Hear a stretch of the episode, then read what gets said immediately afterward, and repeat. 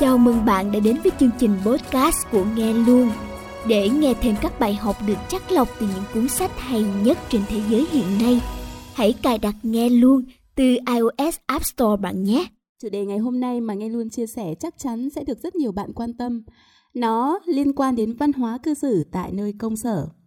Những bạn nào cảm thấy mình có cá tính mạnh và không thích tuân thủ văn hóa công sở mà thích làm gì thì làm thì bạn có thể bỏ qua video này. Nhưng điều đó thực sự không tốt cho con đường sự nghiệp của bạn đâu nha. Ngay cả bạn có giỏi đến cỡ nào đi chăng nữa. Còn những ai đang làm quản lý thì mình không dám múa rìu qua mắt thợ, nhưng chắc chắn những chia sẻ của mình cũng sẽ vô cùng hữu ích để bạn có thể chia sẻ cho nhân viên của bạn chẳng hạn. Với kinh nghiệm làm ở các công ty lớn nhỏ trong hơn 10 năm qua thì mình xin chia sẻ 8 cách ứng xử phù hợp cho các tình huống thường xuyên xảy ra tại nơi công sở. Chắc chắn là các bạn cũng có những trải nghiệm phong phú khác nữa, nên đừng quên comment ý kiến của bạn ở bên dưới nhé. Thứ nhất là không bao giờ nên nói là em không biết mỗi khi được sếp hoặc đồng nghiệp hỏi về một công việc nào đó. Bạn đừng nhầm lẫn giữa sự thẳng thắn và sự khéo léo trong giao tiếp. Nhiều câu mà bạn nghĩ rằng bạn nói thẳng, nói thật thì hóa ra lại là những câu rất thô lỗ. Qua quá trình làm việc và quan sát, mình phát hiện ra là phần lớn những bạn nào nói câu này ra mỗi khi được hỏi đều không được đánh giá cao. Bởi vì nó thể hiện thái độ không quan tâm của bạn. Thậm chí tệ hơn là bạn có thể bị sa thải nếu câu hỏi đó liên quan trực tiếp đến công việc của bạn. Vậy bạn sẽ nói như thế nào để người yêu cầu cảm thấy hài lòng hơn? Uhm, em cũng chưa rõ lắm, em sẽ kiểm tra lại và báo lại anh trong chiều nay ạ, hoặc anh cần luôn bây giờ không ạ? Và đương nhiên rồi, đã nói thì phải làm để giữ uy tín bạn nha. Không chỉ với sếp bạn, mà cả với đồng nghiệp trong phòng làm việc của bạn, bạn cũng nên áp dụng câu nói này một cách lịch sự. Ví dụ là Em cũng chưa rõ lắm, để em kiểm tra rồi em báo lại anh nha. Hoặc nếu bạn biết ai đó phụ trách trực tiếp công việc này, thì bạn có thể gợi ý họ là um, Em cũng không rõ lắm, nhưng chắc bạn A biết đấy, bạn ấy là người phụ trách trực tiếp anh thử hỏi bạn ấy xem sao. Cùng là một thông điệp, nhưng so với câu trả lời thờ ơ rằng em không biết, thì các phương án mà mình đưa ra vừa rồi chắc chắn sẽ khiến người nghe hài lòng hơn và công việc vì thế cũng sẽ suôn sẻ hơn. Thứ hai đó là đừng bao giờ giao hoặc nhận một công việc mà không nói chính xác lúc nào sẽ hoàn thành. Um, bây giờ bạn thử tưởng tượng là bạn nhờ một ai đó một việc, chẳng hạn là mua giúp tôi vỉ thuốc đau bụng nhé. Người nhờ nói là ok, cứ để tôi lo. Cả ngày hôm đó bạn đau bụng muốn chết, phải gặp Tào Tháo mấy bận mà mòn mỏi chờ đợi ông bạn mang thuốc qua. Bạn không biết rằng khi nào bạn sẽ có thuốc vì bạn không hỏi và người được nhờ cũng không nói. Trong cuộc sống thì chúng ta gặp vô số những tình huống như thế này. Nhưng trong công việc thì tuyệt đối bạn không được cư xử kém chuyên nghiệp như vậy. Khi giao hoặc nhờ việc, bạn phải nói chính xác lúc nào bạn cần việc đó được hoàn thành. Còn khi nhận việc thì bạn đừng chỉ nhận mà không hỏi khi nào bên kia cần deadline là khi nào. Nhưng nếu bạn không đáp ứng được deadline của công việc được giao thì bạn sẽ trả lời sếp như thế nào? Em không làm được đâu ạ. Gấp thế này thì em vắt chân lên cổ cũng không kịp. Ừ, đừng nói như vậy. Vì đây là cách phản ứng theo kiểu thoái thác, trốn tránh bạn vẫn ước tính được thời gian bạn hoàn thành phải không? Có thể không kịp deadline như yêu cầu, nhưng bạn cũng cung cấp đủ thông tin để xếp bạn sắp xếp. Vậy nói như thế nào? Hmm, thời gian gấp như thế này thì em cũng sẽ không hoàn thiện được vào 2 giờ chiều nay. Có hai phương án, một là em sẽ phải làm sơ sài thì kịp 2 giờ chiều. Nếu không vẫn giữ tiêu chuẩn hồ sơ đầy đủ như trước thì 4 giờ chiều em mới xong. Bạn thấy thế nào? Với câu trả lời này, mình đảm bảo sếp bạn sẽ đánh giá bạn rất cao. Thứ ba, đó là học cách nói không.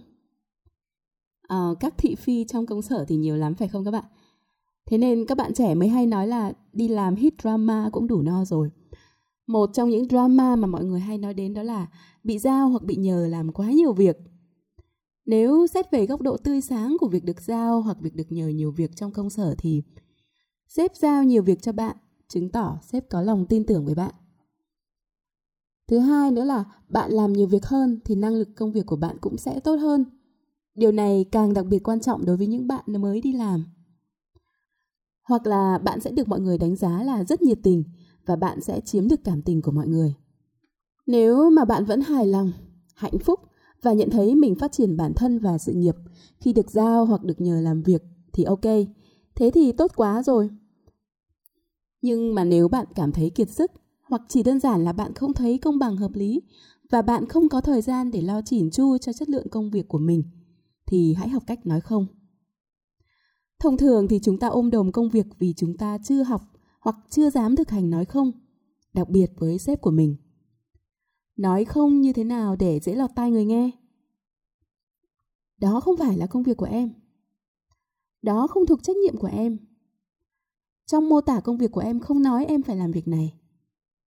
Em còn đang bận tối mắt tối mũi đây này, không làm được đâu.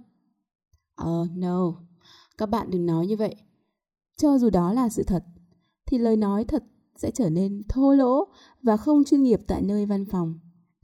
Mình xin gợi ý vài câu trả lời thay thế.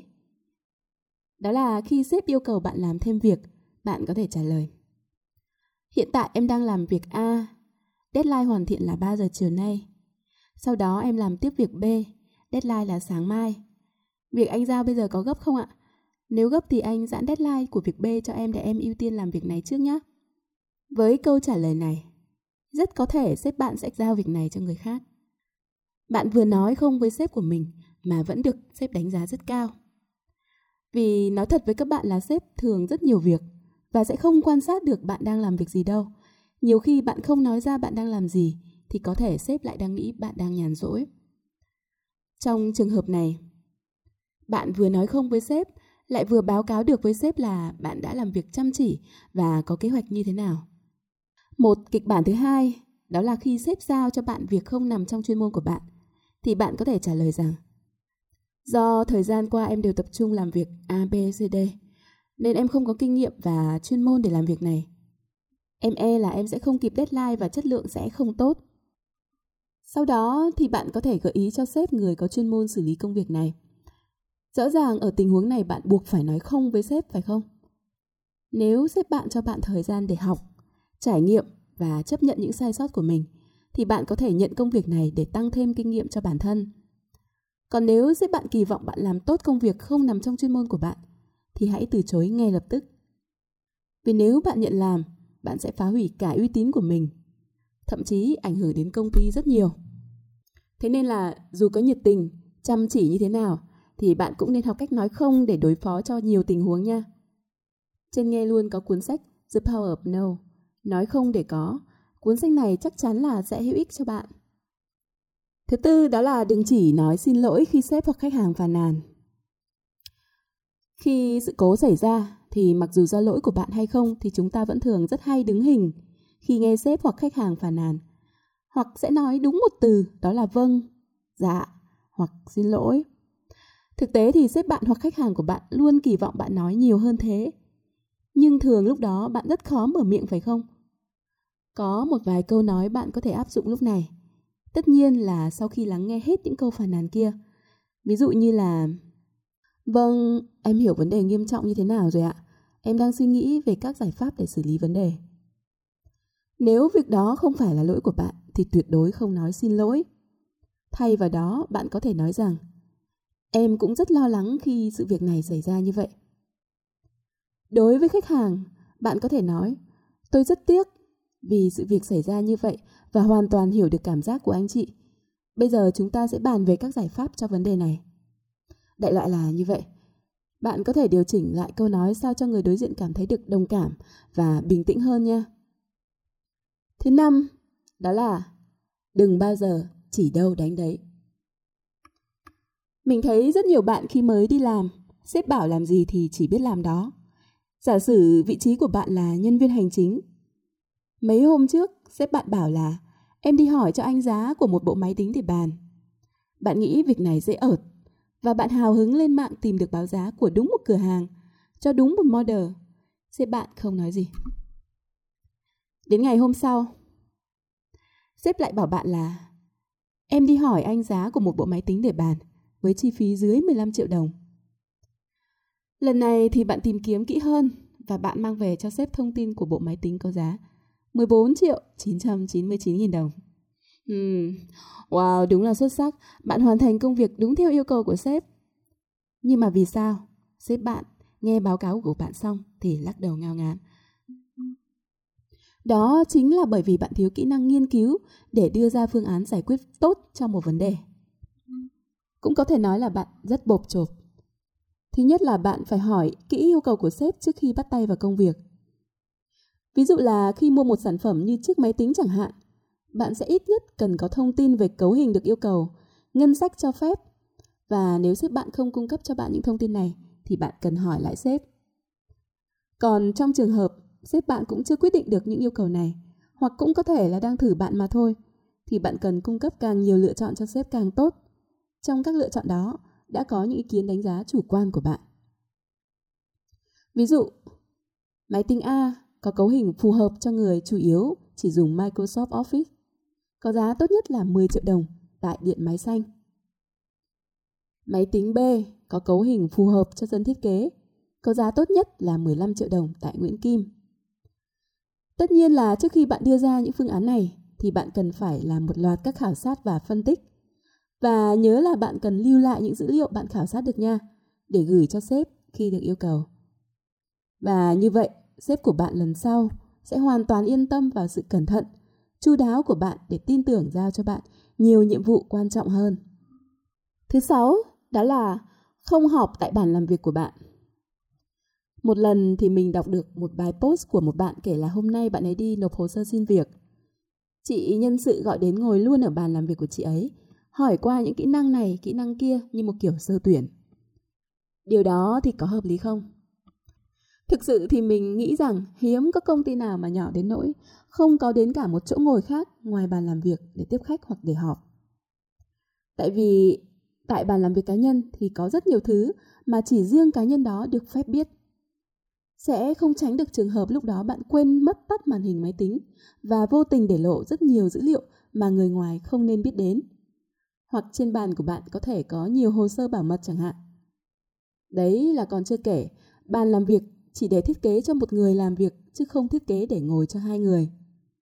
Thế nên kể cả họp với khách hay họp với đồng nghiệp, nếu có phòng họp thì bạn hãy họp ở phòng họp chứ không ngay ở tại bàn làm việc của bạn. Thứ bảy đó là thân thiện với nhân viên mới. Thực ra là việc ma cũ bắt nạt ma mới là một kiểu drama tại nơi công sở. Dù bạn có là nhân viên giỏi như thế nào thì rõ ràng đây là một hành động vô cùng không chuyên nghiệp. Bạn hãy nhớ lại những ngày đầu mình đi làm. Cảm giác bỡ ngỡ, vụng về như thế nào thì người mới cũng có thể có cảm giác như vậy. Thay vì trịnh thượng hoặc thờ ơ hoặc tìm cách dằn mặt nhân viên mới thì hãy thân thiện với họ và hỗ trợ họ. Chắc chắn là bạn sẽ được yêu quý, biết ơn và nhận được sự hỗ trợ ngược lại sau này. Thứ 8 đó là đừng gõ bàn phím cành cạch hoặc để chuông điện thoại rung vào giờ nghỉ trưa. Mọi người thì thường hay nằm gục xuống bàn hoặc ngả lưng trên ghế làm việc để ngủ trưa. Đây là thời gian quan trọng nhất để tất cả mọi người được nghỉ ngơi, sạc lại năng lượng cho buổi chiều. Dù bạn không có thói quen ngủ trưa hoặc bạn thuộc dạng chăm chỉ đến mức làm xuyên trưa thì bạn cần tôn trọng thời gian này. Vậy nên, thời gian này thì hãy tuyệt đối giữ im lặng. Không gõ bàn phím cảnh cạch, không để chuông điện thoại hoặc tin nhắn làm ảnh hưởng đến giấc ngủ của mọi người. Nếu bạn không thể làm được thì bạn nên đi ra khỏi văn phòng, ngồi ở một không gian khác như sảnh hoặc bàn trà của văn phòng chẳng hạn. Nếu không thì bạn sẽ bị một số người trong văn phòng cam thù, những người còn lại sẽ coi bạn là vô duyên đấy. Lúc đó thì bạn đừng than thở nha. Vừa rồi là 8 điều cơ bản mình muốn chia sẻ. Mình xin tổng kết lại như sau. Thứ nhất, đó là không bao giờ nên nói là em không biết mỗi khi được sếp hoặc đồng nghiệp hỏi về một công việc nào đó. Thứ hai, đó là đừng bao giờ giao hoặc nhận một công việc mà không nói chính xác lúc nào sẽ hoàn thành. Thứ ba, đó là học cách nói không. Thứ tư là đừng chỉ nói xin lỗi khi sếp hoặc khách hàng phàn nàn. Thứ năm, đó là đừng bao giờ chỉ đâu đánh đấy. Thứ sáu là không họp tại bàn làm việc của bạn. Thứ bảy là thân thiện với nhân viên mới. Và thứ tám đó là không gõ bàn phím cành gạch hoặc để chuông điện thoại rung vào giờ nghỉ trưa. Thực ra là có rất nhiều điều khác nữa, nhưng mình xin dừng lại ở 8 điều này. Các bạn nhớ bổ sung ý kiến của các bạn ở dưới phần comment nha. Nghe thì đơn giản thôi, nhưng vận dụng cho từng tình huống cụ thể thì cần kinh nghiệm và sự khéo léo của bạn. Để tránh gây ra thị phi tại nơi công sở thì bạn hãy đọc thêm các cuốn sách trong mục văn hóa doanh nghiệp có trên app nghe luôn. Đặc biệt cuốn sách Mastering Civility, làm chủ sự văn minh sẽ rất hữu dụng với bạn. Và cuối cùng, đừng quên bấm like, share, subscribe kênh và comment bên dưới nha. Chúc các bạn luôn cảm thấy hạnh phúc với công việc, với sếp và với đồng nghiệp. Nghe luôn xin chào và hẹn gặp lại bạn. Cảm ơn các bạn đã nghe hết podcast này. Chúc bạn một ngày thật vui tươi và tràn đầy năng lượng.